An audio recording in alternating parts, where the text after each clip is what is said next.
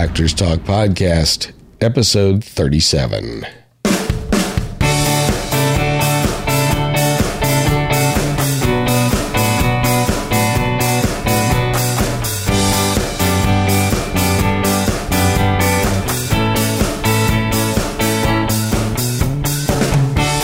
Welcome, everyone, to episode 37 of ATP Actors Talk Podcast.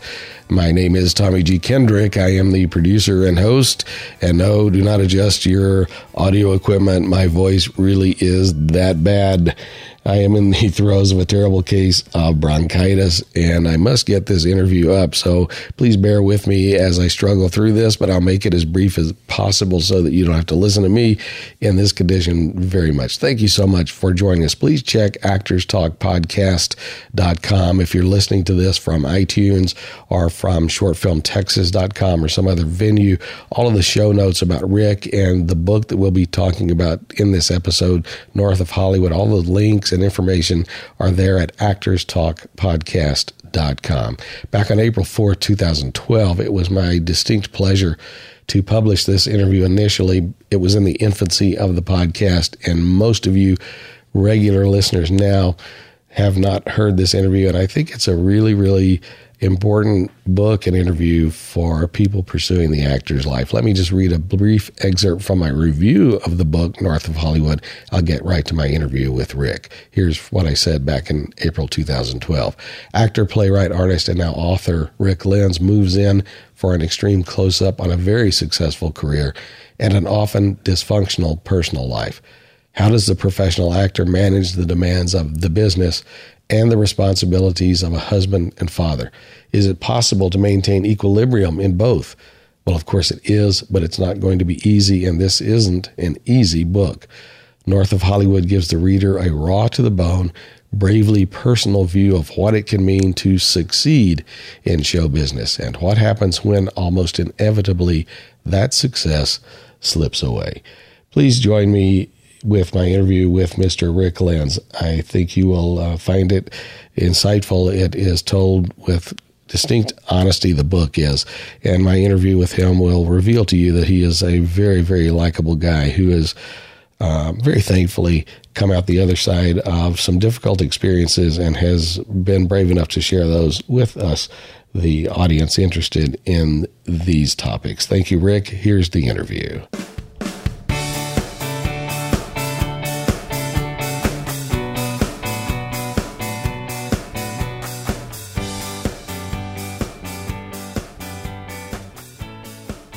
Rick? Yeah, is this Tommy? It is. How are you, sir? I'm I'm very well, thank you. I just uh, happened to go online and and look at your uh, looked at your demo reel. I thought it was terrific. Oh, thank you. I appreciate that. I've been knocking around this game for a long time without the without the success that you have had, but still hammering away nonetheless. Oh, I got you. Well, I, I I am in this in the center supposedly of where it's used to all be. It's not anymore, I know. You know, it's really changed. The whole landscape has changed because there's so much regional production and, and that sort of thing. It it really is a, a different ball game. I lived in LA for 15 years. Did you? Yeah. The Northridge earthquake did us in. So. You know, so. I know. I have some other friends that took that opportunity to exit this place. Let's talk about your new book, North of Hollywood, and your life also. I mean, it's hard to separate the two.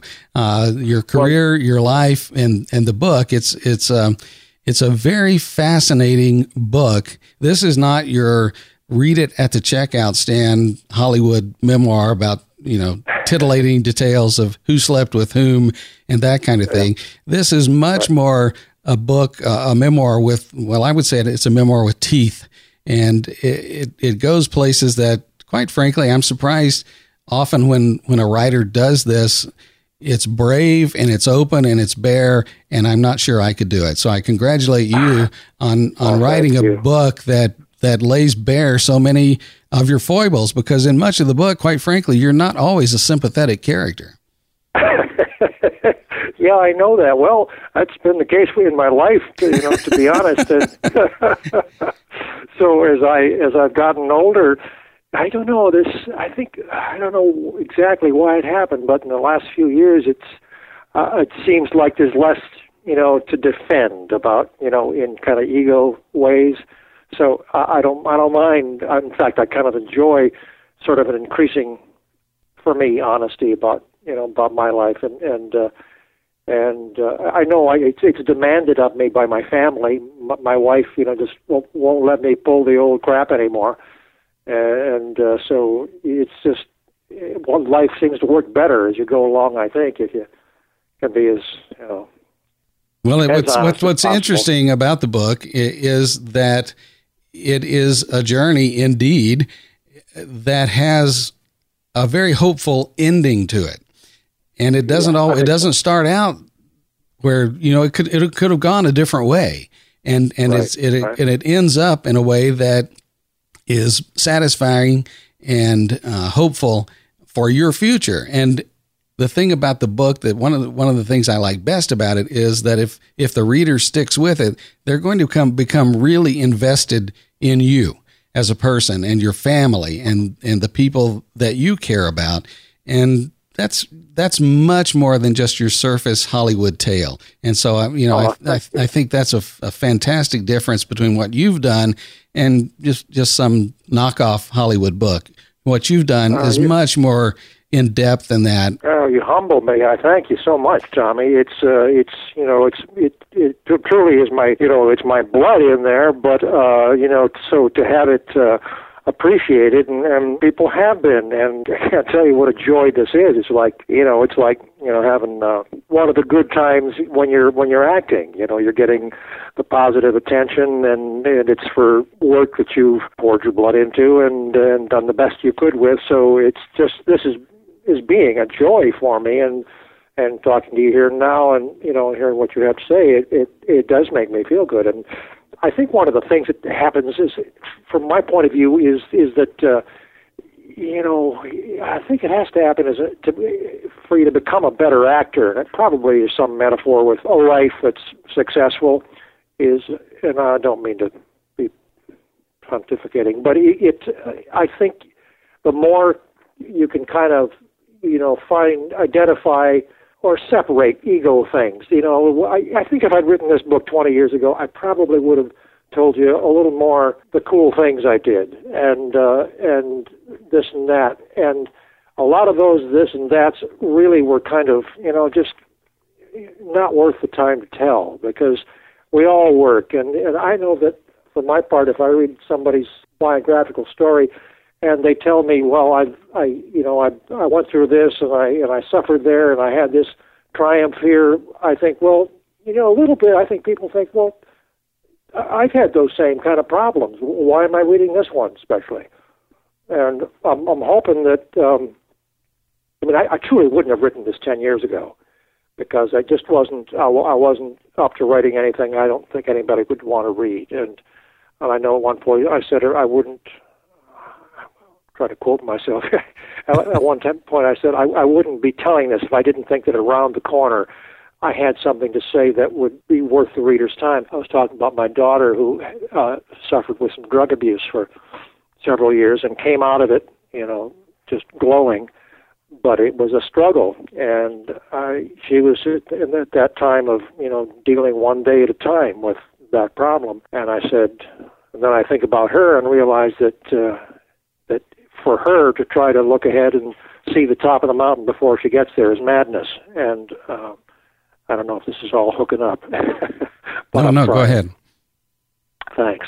Uh, yeah, I, I, guess that's uh, you know where I had to go with uh, with that. Well, well, let me ask you this because you brought up your daughter sure. a- Abby or Abigail, yeah. and yes. and she had a, she had a terrible problem. Uh, oh, you yeah. know, I mean, I, when you think of it, I mean, just from afar, you you mentioned her addiction early on in the book, at, the first time in the book, and then at some point right. you, you say the word, you know, crack, and if that yeah. was the drug, you know, and that and that's just scary as all get out because all oh. of us have seen you know what what happens there, and the the details of her life bear that out of how difficult uh, it is to get over that. Did you have did you have license from your family to reveal these very, very intimate details of their lives yes. as well as yours? Yes, I did. Yes, I did. I was uh, with my well with all with all my family, with with my three children and my wife and. uh and and my ex-wives, my two ex-wives, knew I was doing it too, and uh, and had not, you know, objected. And in fact, since I've uh, the book's come out, they've called me and told me that they're glad I wrote it. Well, I, I, must say that your your and I'll let you get back to that. Sorry, didn't mean to interrupt, but your your wife, your first two wives, Sarah and uh, Jessica. Jessica. Yeah, Sarah. Right. Actually, you're you're not. I'm starting to say kind, but I don't think that's the right word. You're you're fair to them, and they come off in a very good light in the book. I think you take you take a lot of responsibility as you know, quite frankly, from the way you wrote it, you probably should take a lot of responsibility for some of right. the, the, failings that happened. And you know, their their reaction to the book might well have been different had you know they suffered some sort of blame that they felt was unjust or that kind of thing. So you know, yeah, they, well, they, they, they actually come across as very sympathetic characters in the book. Well, I'm glad because because they should because they're you know they're they're women that I you know now admire and you know care for very much. And, and that comes and, out. Uh, yeah. yeah. Yeah. To finish your thought about Abigail, because one of the things I wanted to ask and wasn't sure if I should, but I think it's fine now, is I was I wanted to know how she is now because at the end of the book she's she's on an upswing and she's she's reco- in recovery and recovered and married and had a child and you know it just couldn't yep. get any better and I'm saying I'm just praying you know please God let that be the case. Yeah, she's not married any longer. That marriage didn't work out because she was uh, she was married to somebody who was also in the, um, dealing with the problem, right. as happens sometimes. Yes. Uh, but that's that's really amicable, and and our and my granddaughter, her daughter uh, named Frances, is you know is just you know you know like the love of my life and uh, or one of the loves of my life now and and uh, is perfect and Abigail still lives in uh, Hattiesburg she's grown to like the South yeah. and uh, Mississippi and uh, where she is and uh, what she's doing and uh, she's living a really positive life with uh, you know a lot of the things I talk about in the book. Right, that's fantastic. Well, let's go. Yeah. Let's go. I'm, I'm going to pull up Rick Lenz here and and jump okay. and jump backwards because okay. I wanted to ask you um, before I got started, and I uh, too late. But I wanted to ask you about uh, the style of the book, which is rather nonlinear in fashion, mm-hmm. and it, you know that mm-hmm. seems really appropriate to me for a, a man, a writer who spent a considerable portion of his adult life working and filming mostly out of sequence. Yeah, and, that's funny. I hadn't thought about that. That's really interesting. It's a very intriguing way to go at the at this type of book in particular. Was that a decision that you made before you started writing, or was that something that just happened as you began to put the book together? I mean, it, it seems like you were putting together a puzzle in a way. You know, I, I, I have this I have this kind of thing in, in that I have like like when I get on an airplane, I can feel I don't know why I think of it at that time, especially, but as it's starting to take off, on a big old jet, and and uh, I just kind of feel the whole wash of my life. And uh, I, I sort of used that image a couple times, the airplane image in, in the in the book, and uh, and uh, and so it just felt like a natural way to deal with uh, my life, and and my my hope was to try to keep at the same time a, a narrative line going. For example, one of the things that I do in the book is I make some sort of really crude, primitive attempts at uh, dealing with some of my problems in kind of a uh, a spiritual way. And uh, that's not to say it's you know a, a religious kind of book at all, but it's it's I, I do I do believe in you know in a power you know greater than us, and and I've come to more and more in my life, and I I just think it's uh, it just helped me to to uh, to look at at that at my life I think that that our lives are are not as linear as we maybe think they are sometimes. Boy, isn't that the truth? Yeah. Yeah. Yeah, yeah. I, I, agree.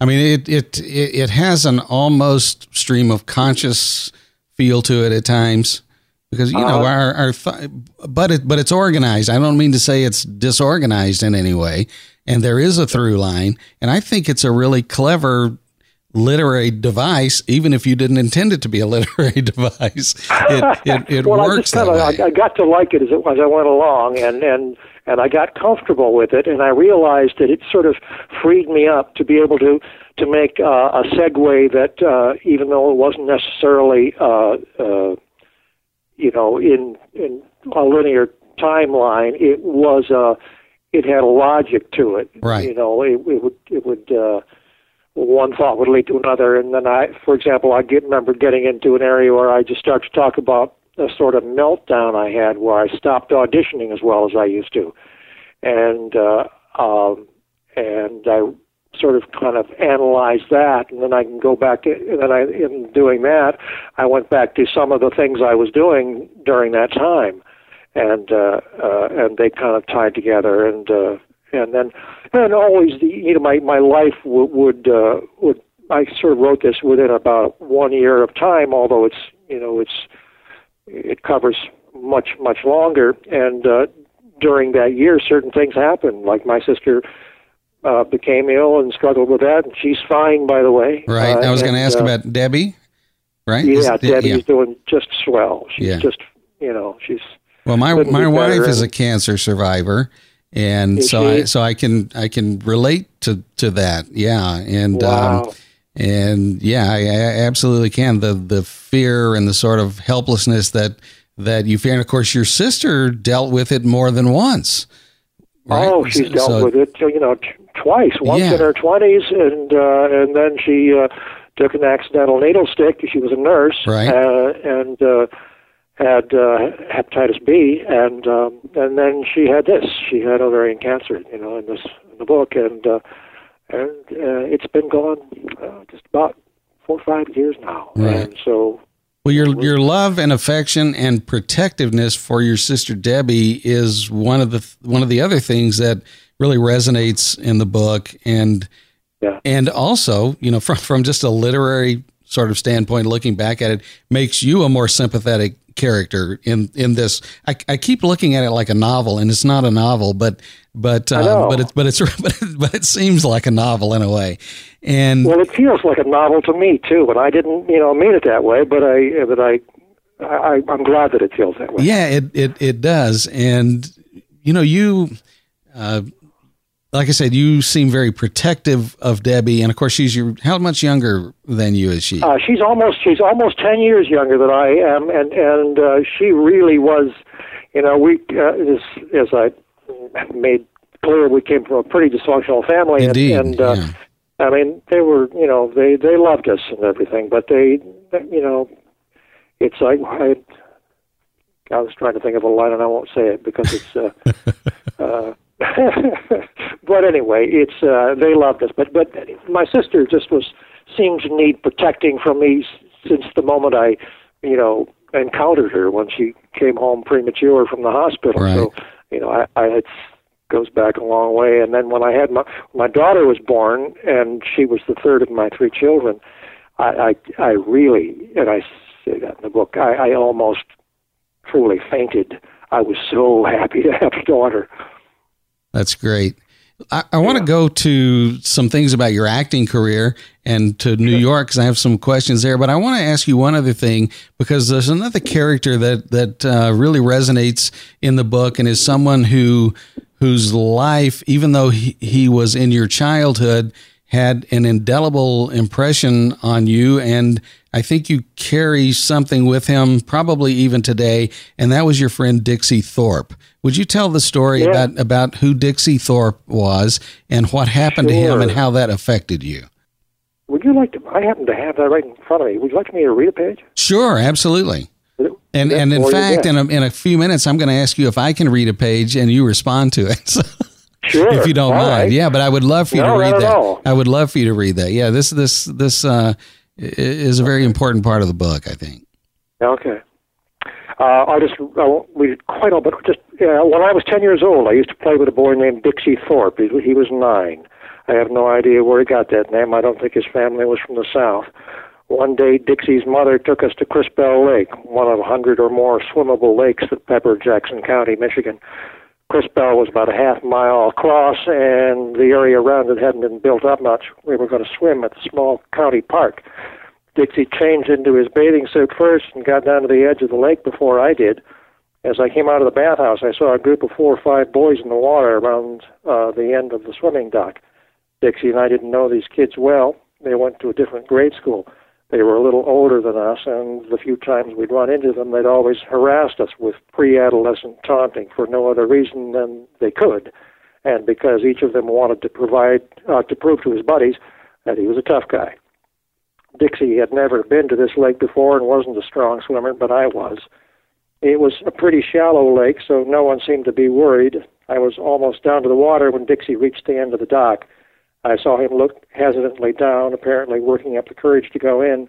The boys standing in the water jeered and yelled at him. Dive in, panty waist. What are you scared of? Dixie was a gutsy kid. He wasn't scared of anybody. I liked that about him. It made me feel gutsy, too, confident, just like Dixie. As I reached the lake, he backed up a few steps. The boy, standing shoulder deep in the water, continued to goad him. I felt something leaden in the pit of my stomach. I ran out onto the deck to the dock, yelling, Dixie, don't. But by then he was sprinting full tilt toward the water. He threw himself off headfirst, launching himself into an awkward jackknife dive. He seemed to hang on in the air forever. He hung on in the uh, in the hospital for a week before he died. I never saw him again. The boys had been standing on their knees. I'll end, I'll end it there. Unbelievable.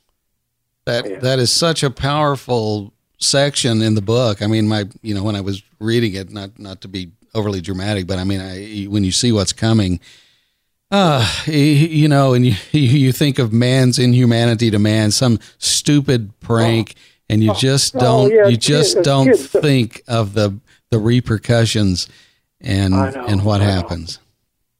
Kids don't know, you know, more than us, and we behave like kids sometimes. Right. You know, a lot of us at different times. Yeah. But that, I mean, clearly that that type of a dramatic uh, incident would stay with anyone. But you mentioned it. You mentioned Dixie a number of other or several other times in the book, yeah. and it just seemed to me that that this incident in your how old were you again about when this happened? Ten year, ten years old. You were ten years old.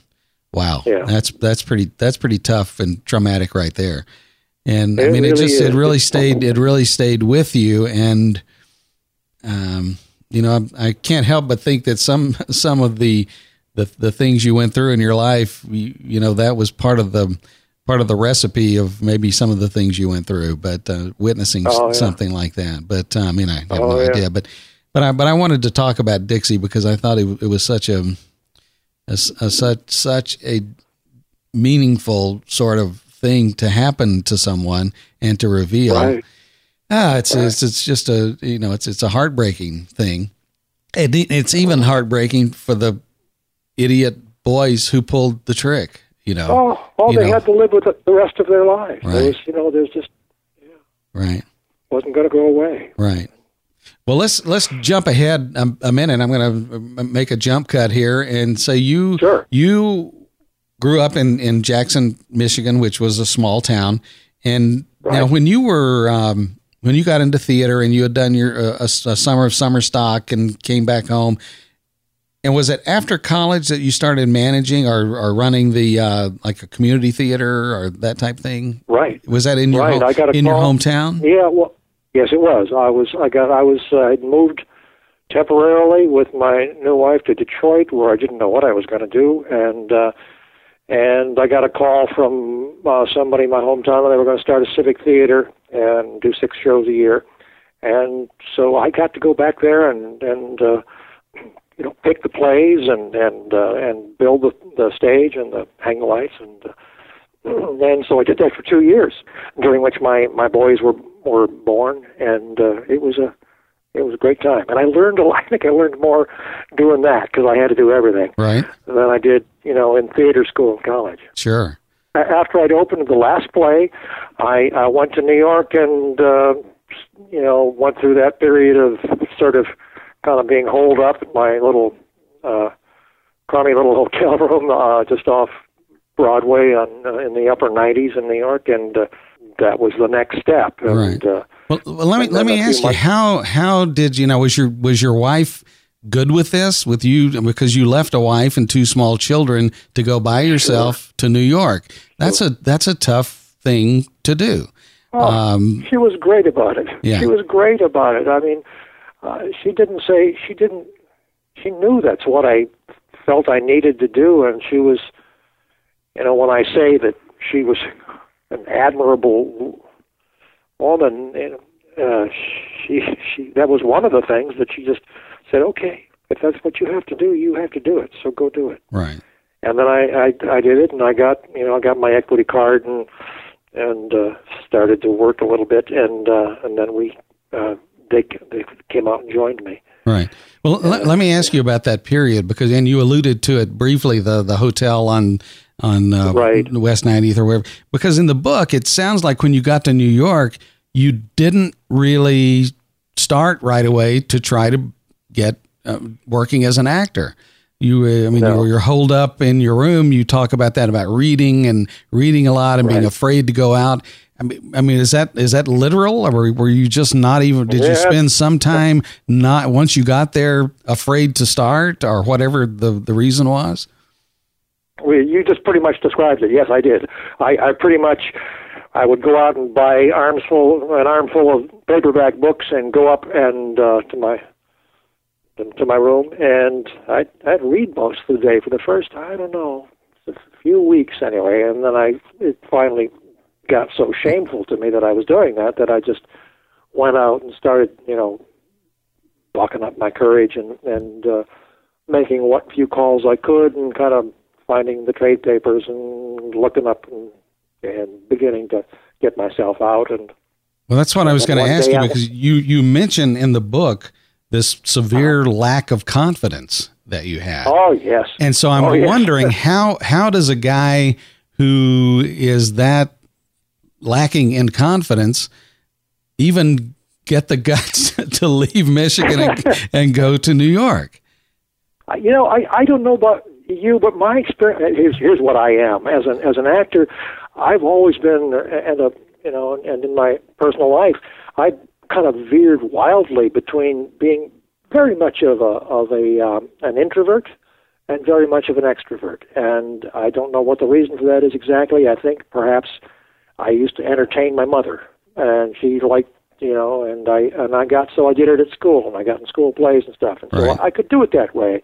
If I was on a stage, I could do any crazy thing. Right. I didn't. I just was without any. I, I, I know you're familiar with that. Oh you? yeah. Oh yeah. Oh yeah. You know, actors yeah. actors do that. They'll, yeah. they'll just they'll just do you know shameless things. Uh, you know, just to because that's what they like to do. They like to perform, and but that doesn't mean that that's who they are. That you know that at their soul that right. they're that they're uh, brazen and exhibitionistic. I don't think uh, I know I wasn't. Sure. Now let me ask you this: Were you taking notes and writing at that time? Even then, a, sure. a journal or did you yes. do did you do journals or did you do was it more haphazard than that or what were you doing the way? I would I would write a lot of I would write a lot of scenes at that at that point. Right. I, I would write a lot of things because I thought, well, if, you know, I don't know why exactly, but I just felt I, I should I should learn how to write dialogue. So I I you know I I've written a lot of plays. Right. And and I started I was starting then, and sometimes those plays would be you know a half a page, and. uh and then they got you know longer. But that that seemed to uh, fulfill some kind of uh, creative need, I think. Let me ask you about a sequence in the book, and if you don't mind, I'm going to read it, and I want to I want to sure. ask you about it. Okay, and it's early in the book. It's it's like page 15 or 16 and you've you've talked about you've talked about this this palatial place you were staying in the in uh, New York in the West 90s and it was uh, you, you said it was the kind of place where 2 years later there would be a double hatchet murder in the lobby and and I think that was actually true right Yes, uh, yes, yeah. and so, but but what I wanted to get to is uh, over on the next page. You have a description of um, of the night of the night clerk, and this this really uh-huh. this really struck me, and I kept going back to it. And, and here's here's what you say in the book.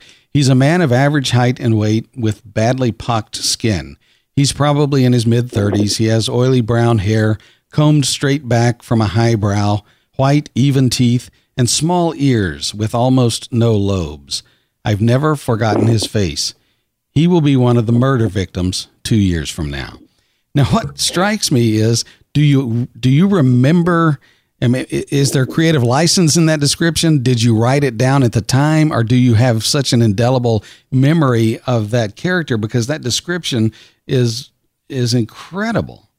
I mean, it's it's just you a, know I I think I wrote it at the time, and uh, the reason I think I wrote it is that I remember it, and yeah. the reason I re, you know I, I just I think that's one of those things that probably gets reinforced by the fact that I that I took notes on it, right? Because I I, I can still see his face, right? I mean, and, it's just uh, such a such a great description and and I'm thinking, well, you know, somebody that was drinking as much as you say you are, maybe not, maybe not then. I don't know how you would, I don't know how you would remember that. So you must be taking notes at, at, uh, through some of well, this. Well, I, I, wasn't drinking all the time. Right? Yeah, yeah, yeah.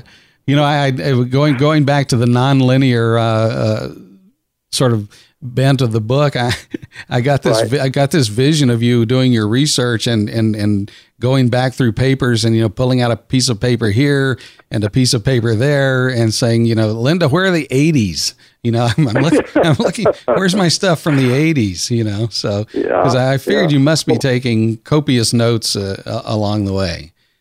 Yeah, I've got boxes of I've got boxes of notes. I I saw you know I I I could probably write another book next year, you yeah. know, just from other notes. But uh, yeah, right. Well, so. your your first big success in New York once you once you got out of the room, uh, you you, right. you got cast in a play called Mating Dance. Tell right. if you can tell a little bit about that story and, and what a great success that that was. And that was that your was that your first uh, big job, or was there something predating well, that? Or? You know, I, I came off at oh, a wonderful job I'd gotten in 1965 at the. Uh, at I know this, age, this date's me, but I, I got a, a wonderful job uh, at the World Fair. Oh, right, you detail that in the book, yeah. Yeah, and I was an MC for IBM, and I came. I had I worked, you know, white tie and tails. It was very fancy schmancy, and and uh, and I'd come down this little one man elevator, and there was what called a people wall, and I talked to them, and, and anyway, it paid very nicely. It was a nice job, and then I got an, I had an audition toward the end of that summer, just about two three weeks before it was to end. I got a an audition for uh, this play, pre-Broadway play called Mating Dance, and uh, the star of that, the, the sort of Hollywood name above the title star, was Van Johnson, the old MGM character. I mean, uh, you know, contract player. Sure. And uh, and uh, a nice guy, really nice guy. And, in fact, uh, I ran into only nice guys. Richard Mulligan, if anybody remembers him sure. from Soap, and sure. uh, you know, just terrific actor. And I was his understudy, and I had a small part myself. And we toured in uh, New Haven and uh, uh, Boston, Philadelphia, and a couple of other uh, uh, Delaware and a couple of other places. And uh, then we came into town, and we uh, we opened up, and uh, and we uh, the next morning under my uh, under my door was a little telegram that said uh, due to uh, I don't remember what, what it said due to, but anyway, it said uh, that's it. It's all over. Come get your last paycheck. So I did. So I it's it. I, I think I say in the book in the it's in the Broadway internet database. It says Mating Dance opened um, November whatever it was 1965 closed the same date, 1965. but but all was not lost because someone saw you. Was it David Merrick? Yeah, or, yeah, who yeah, saw you in absolutely. in that, and yeah, and out of that came your being uh, placed. Now, did you go into Cactus Flower? Uh, as an understudy or as a uh, to replace Burt Brinckerhoff or how did that work? I, I, I went in as an understudy for Burt, and uh, and then Burt left the show, and uh, and then uh, Lauren Bacall okayed me for to, for the replacement. So right. she really gave me my big break. Now, was this Burt Brinckerhoff? Is this the same Burt Brinckerhoff that went on to be a, a very busy director and television director, or was that yes. a different? Yeah, okay. Yes, yeah, uh, he was he was a a very you know a, a working uh, young actor in his in his twenties. He was in a film called Blue Denim right. and uh, a couple of others, and uh, but he never really took off for you know who knows about those reasons. But anyway, he was a good actor, and uh, and he became a very successful director. Well, now, were you still married to Sarah at this time, or were you two divorced by the time Cactus Flower came along? By that by that time, we were divorced, okay. and I was uh, I was uh, I was with uh, Jessica. Her father was Claude Rains, and uh, I I went up. I spent one Thanksgiving uh, weekend with them uh, up at uh, Claude's uh, home in uh, at that time it was Sandwich, New, New Hampshire and uh, and he was pretty much by himself. And so uh, while the food was being cooked, I think on both days, I he he read from all kinds of things that he'd read for in concert performance or from this or that play that he loved, and and he was you know he had the the, the most magnificent voice I've ever heard, and and he read to me from uh, very Shakespearean things and and uh, just all kinds of wonderful stuff. And I just sat there wet eyed, right, listening to them. And, and surely people know, but pe- people people who aren't of a certain age, like we are, surely yep. surely they know that that that that he is most famous probably for Casablanca, but but a host of of, so. of, of other films as well. I I would hope that no one needed that explanation, but you never know. You, you, well, you, you never know. You, never know. You never know. I know. If you're 20, there's no reason for you to necessarily, uh, you know, maybe know him, but sometime along the way, if you if you like good film, you're going to run across some some Claude Rains films. Right. He's just spectacular. Right. Well, Cactus Flower, I think probably began your your real well that was it was a great uh, push for your career was it not and it and it put you into the company of people like Walter Matthau and Ingrid Bergman the film did later and and of course Lauren Bacall in the in the play and right you know, so there's and the book is is filled with a lot of anecdotes about people like Lauren Bacall and, and Walter Matthau and Ingrid Bergman. There's a great story. I know you've told it before. You know, I, I hate to ask you to tell this story again because you're probably you may be sick of telling it, but there is a wonderful, no, no. there is a wonderful story that you tell on yourself uh, that that involves Ingrid Bergman, and it and it just oh, yeah. and it just sort of it just sort of says a lot about the actor's life in a certain way. Would you tell the tell tell the story about about Ingrid Bergman oh, and, and and what happened there with her? Ingrid had kind of a, a reputation for sort of having little liaisons with her leading men, and uh, and her leading man in in the Cactus Flower was Walter Matthau, and I don't think she was necessarily that attracted to him, and she and I had gotten talking uh, for one thing, because uh, I was married to uh, to uh, Claude Rains' daughter, and she'd done um, what was it, Notorious, with him, and she told me how they built, you know, little troughs for her to walk in because Claude was not a tall man, and uh, in fact, he combed his hair very high so that he would appear to be taller. Anyway, we talked and and we got to be friendly, and I got the impression that maybe she had a little kind of a, a, a warm feeling toward me, and and and I, I don't think I had any important delusions, but I, you know, I felt like I was in her, in her. Uh, she had good feelings about me. And one day we were rehearsing a scene where I was, I was, uh, we were about to shoot it, where I was dancing with her. In fact, we were shooting, and uh, and uh, I was we were dancing a little slow dance, and and the director called cut, Gene Saks, and he said, uh, Rick, you're, you got your hand over Ingrid's profile. And I thought, oh, oh no, I've, I've just, I've just ruined Ingrid Bergman's profile. Any, any chance I ever dreamed of of being a, a movie actor is just out the out the window. and those are the kind of things that go through your brain, uh, right. at least my brain. And uh, but Ingrid was really nice about it, and she patted me in the back of the head, and and I thought I thought even more. She was just crazy about me. And then the, we finished filming, and I saw her several months later at uh, at the premiere in New York, and I was uh, I was I guess I was coming down the aisle, and I saw her seated uh, on the aisle, and I said, "Hi, Ingrid," and she said, "Hi, Nick." So I knew I knew she, I really hadn't stuck in her mind that much. The, the bloom was off the rose, eh? Yeah. Bloom was off that rose. Yeah. well, now when when you came to Hollywood, you were in several episodes of Green Acres. Was that right. was that before Cactus Flower?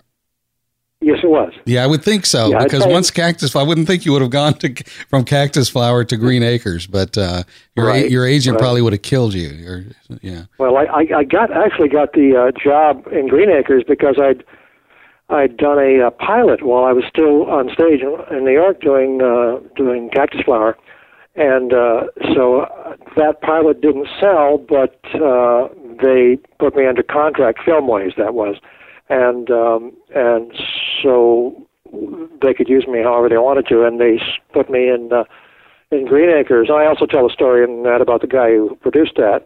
Nice man. Took me out to uh, dinner one time, and he said um, uh, that they were thinking of uh, having a series that starred Arnold the Pig, who I, I say is was the real star of the show. Anyway, not true. But anyway, he was a very important part of the show. And Arnold was going to inherit a lot of money, and I was going to be Arnold's lawyer, and we were going to have go on international tours, and I would just represent Arnold. And uh, uh, I recall saying, uh, my mother hadn't raised any kids dippy enough to think that was a smart career move. Yeah, really. but the, I, I, guess that was your first introduction to. Let's see, which of the Gabor sisters was in Green Acres? Um, that was Ava. Ava, that that's right. Ava. Yeah, yeah, yeah. And and I won't go. I won't ask you to recount it here, but there's there's a there's a pretty funny uh, sequence in the book where you talk about later working with both Gabor sisters, and uh, and people people should definitely uh, get the book and and you know look for that that little tidbit because it's a pretty pretty oh, I hope they do. pretty yeah. funny story. Well, let me let me tell we're we're running out of time here. I don't want to keep you too long, but but I wanted to uh, I did a little research here on just you you may not care about this, but I'm going to tell you anyway. Um, Go ahead. It's about cactus flower. Cactus Flower was the eighth highest grossing film of 1969, if you can believe Wikipedia. Wow. It was produced on what now seems to be a minuscule budget of $3 million and grossed wow. $26 million. So I, so I went to Google is your friend, you know. So I went to find uh, how that would look adjusted for inflation from then to the latest the latest date you can get is 2010 but that $3 million right. budget then, as of 2010, would be about $18 million. And the wow. and the um, gross of twenty five million dollars or twenty six million dollars would be approximately equal to one hundred and fifty million dollars in today's currency. So pretty good. So pretty good. And yeah. of course, since you had a piece of the producer's gross, you were you were. I actually ran in. I ran into Walter Matthau a couple times after that, and uh, and he he he loved that film because he did have a, a piece of it, and I think he made a great deal of money from that film. I would I would imagine so. I know we talked about confidence early uh, earlier. Talk about how important it is for an for an actor in getting work and in doing work to remain confident and and and how that sometimes gets sabotaged by the business and and different things that we can do to ourselves. Confidence seems to me to be be such a a key to ha- having an ongoing career in in the business. Do you agree? Oh, I think it abs. Oh, absolutely. I agree. I couldn't agree more. It's. Uh, I I went through a time when I. Uh, I, I went through a time because of Cactus Flower when I, I didn't have to audition, and this was a uh, just I, I know it was a, a privileged time for me, and I was just very lucky. Uh, and that was for television. They they were still you know he'd still see people and, and read for them for movies and stuff, but but uh, it, it was a it was a lovely moment. But careers go up and down and up and down and so on and so on. You you you have to you have to audition again because they don't know you as you look now, and they they're not sure you can still you know talk or or that you look like anything like what they picture the character they're trying to cast looking. And so you have to go in there again and do it. And You know, I remember the, the, the word concentration in acting on whatever it is you can find to concentrate on that makes you be a real human. And then your idea of whatever truth is in in you and in your relationship to the material you're you're uh, you're auditioning for, then maybe you can beat those heebie-jeebies. I talk a little bit about you know it being kind of like a golfer with the yips, and that if you just if you get involved in in thinking about what you're doing too much and not involved in the in the the work itself and the and the you know what you're there for you know which is not to uh, not to be an actor you're to be the character and to be the to be that person. And if you can keep those two things separate i was trying to look for that uh, little thing that i actually i do i do have it here. It's during my tapering down years i begin to freeze up at auditions. Years ago i was offered a role in columbo. I didn't take it because my sons were coming to la during that shooting which was to be in north carolina. I didn't want to miss any time with them so i said no to the job it was just one of the victims anyway. I just turned down that ping. Uh, who who wants to, to get killed in the first reel anyway? Years afterwards, I had an audition with Peter Falk for one of his latter years episodes of the show. I want it desperately, and that's how I read for it. I've rehearsed over and over again, bouncing off the walls, driving my wife crazy. I've come up with an absolutely rock solid idea of what I need to do to make it perfect. I map out every moment. That's the number one film auditioning no no. I'm programmed like a robot, and that's how it comes out at the audition mechanical, unnatural, and dead.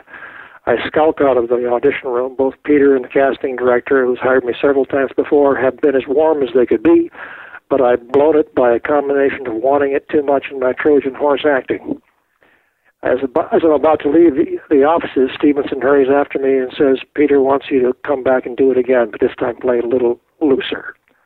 I go back in and do exactly the same thing I did the first time. Peter is his pleasant, unperturbed Columbo self, but it doesn't help. Even though it's obvious he's trying his best to set a relaxed tone for me, I've rehearsed so hard, I've welded myself into a groove and can't break out of it. I know there's a larger lesson in this, but it eludes me. I'm too disappointed in myself. When auditioning goes badly, it's like being a golfer with the yips.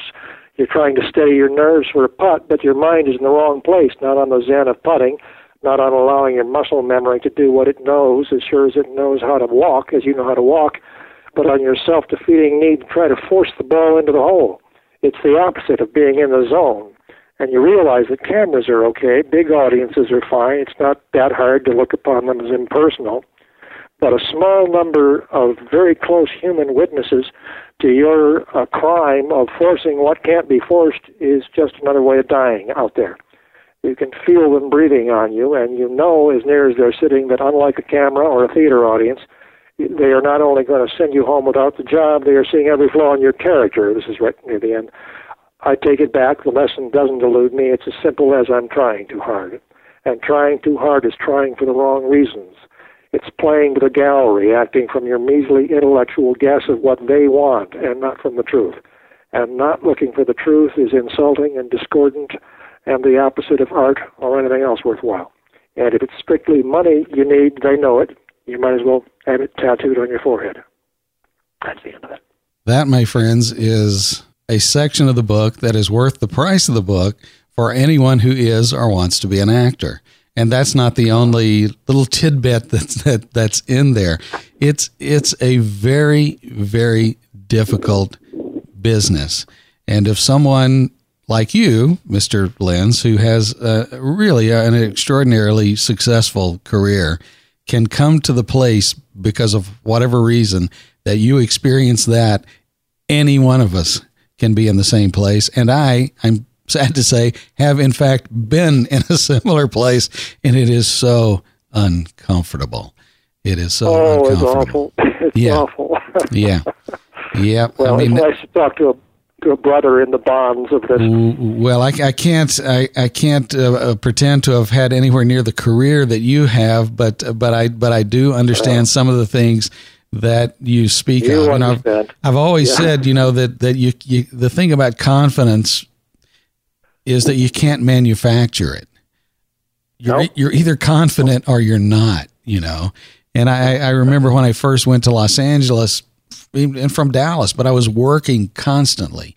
And there's nothing that builds confidence like work. Oh. You know, you're oh, just yes. because when you're working, you don't need the next job. If you don't get right. it, it's okay because another one's coming, and you know that because you just finished one. And then right. at some point, it doesn't come, and and you do need the job. You know, you do need the job because you're just a little bit short on the money you need to keep your insurance for SAG or whatever. Right. And it becomes yep. important, and it becomes too important, and and everything gets out of whack just as you describe in that very painful episode you know the, and, and not to pile on but there you know because i think these are so instructive for people who want to get into this business and see only the glamour and only the money and only the fame you know there there has to be and I don't mean to preach to you or to any but but but you have to have a passion for the work because all the other stuff is just baloney at a certain point and and doesn't make it. You, tell the story. It's on page 44 in your book. Okay and and it's you know I hate I hate to do this to you because it's uh, it it's no, it's it's, it's painful to, to for you and it's painful to read but it's the reality of the business and it's you were you were driving yourself out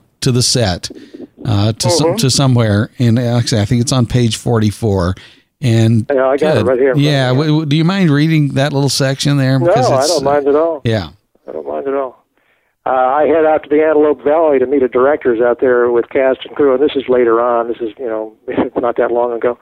Uh, working on an independent film about uh, some kids abused by a camp counselor.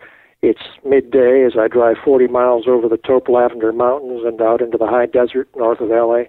My ancient VW Rabbit makes its way heroically through the heat, up and down the hills. When I arrive on the set, the director seems surprised. I'm really sorry. He says, You're not quite what I had in mind.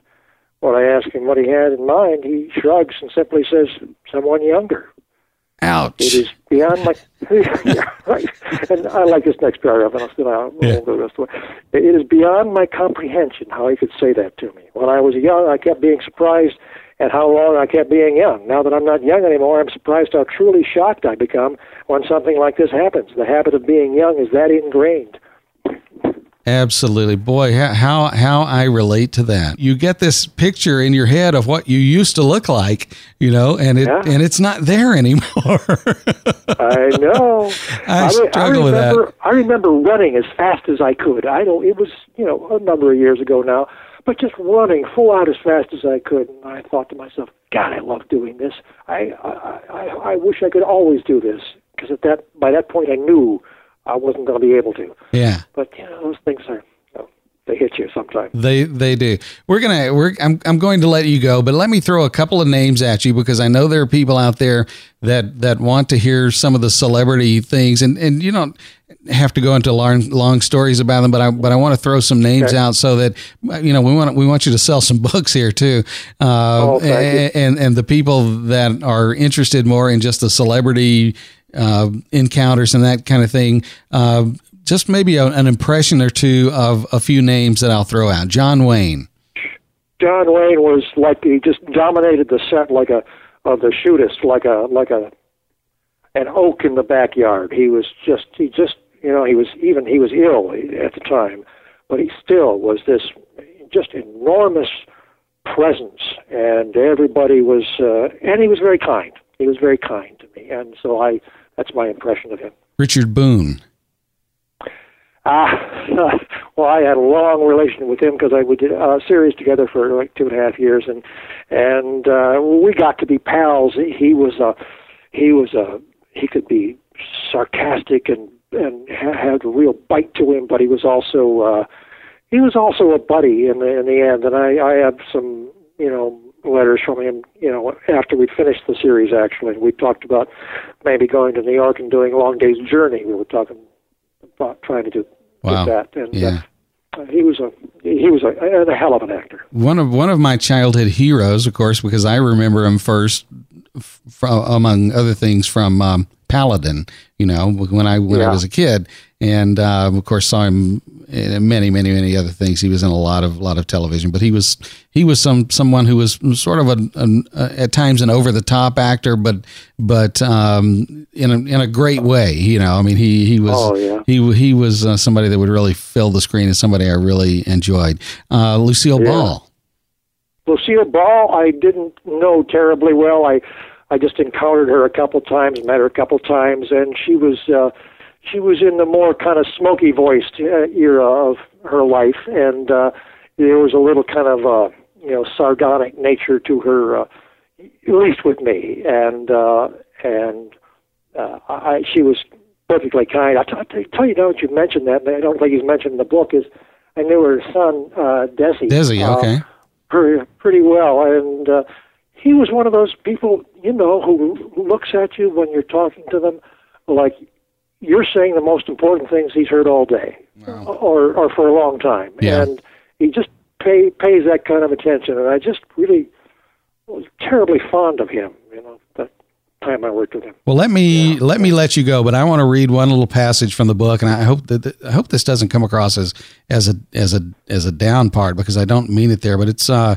it's it's earlier in the book, and you say I'm embarrassed to say for the most part of my life I found myself drawn to a lack of harmony. It's like someone who stops at car wrecks. You keep wishing you'd quit doing that but then you hear the sound of smashing metal and you're standing outside your apartment door listening to the redneck in the apartment across the hall screaming at his wife, telling her how pathetic she is. You don't know why you keep doing that, except that you've just got to know how this comes out. And I found myself thinking, you know, when I started reading this book, there was an element to it of I've just got to know how this comes out. And I'm very happy to say that it comes out pretty darn good at the end by the way, you you won. Uh, what's the award you won at the at, what the LA? Uh, the Los An- Los Angeles Book Festival Award for autobiography uh, biography. Well, there you go. There you go. So so I must be right. Somebody somebody thinks I'm well, right. This is a terrific book. Uh, and and oh, people is so is it available on uh, Kindle editions and all that too? Or yes, people, it is. It okay. is. You can get it on Amazon and on. Barnes and Noble, and uh, yes, great, absolutely. excellent. I will have some links on my show notes to your uh, website, which I believe is um, Rick Lenz author dot com and pr- probably some right. other sites too and there's there will be uh, I'll put a link up to your site that uh, has some examples of your artwork and other oh, things that, so pe- people can go to. but it's been a real treat I, to, I really, to I talk really to you. enjoyed this interview, especially. Well, so thank you. I, really appreciate that. You, well, God bless yeah. you, and and uh, uh, uh, uh, so happy that your family is in such good shape.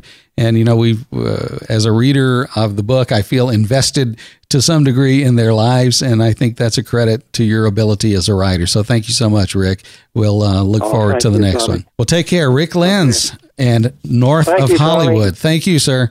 It's been my pleasure. Bye. Thank you. Bye. Well, thanks again for joining me for episode 37 of Actors Talk Podcast, the reboot, if you will, of my interview with actor, author, playwright, novelist, Mr. Rick Lenz. Hope you enjoyed the interview as much as I did talking with Rick back at that time. I, I think you'll uh, get a sense of who he is and what a talented guy he is. You will know for a fact once you pick up North of Hollywood. Also, look for a new book that Rick has coming out in 2014, and I will have information on that in the show notes at actorstalkpodcast.com. Well, hopefully, next time I get together with you, my voice will be in much better shape and you won't have to listen to this. The book coming out in 2014 is called a novel called The Alexandrite. It's a Hollywood time travel thriller from Mr. Rick Lenz.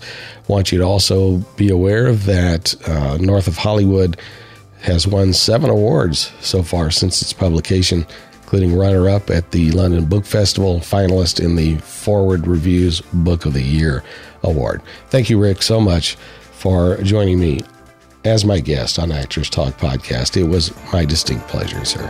Thank you. Join us next time. Until then, hope to see you in the movies. This is Tommy G. Kendrick saying so long.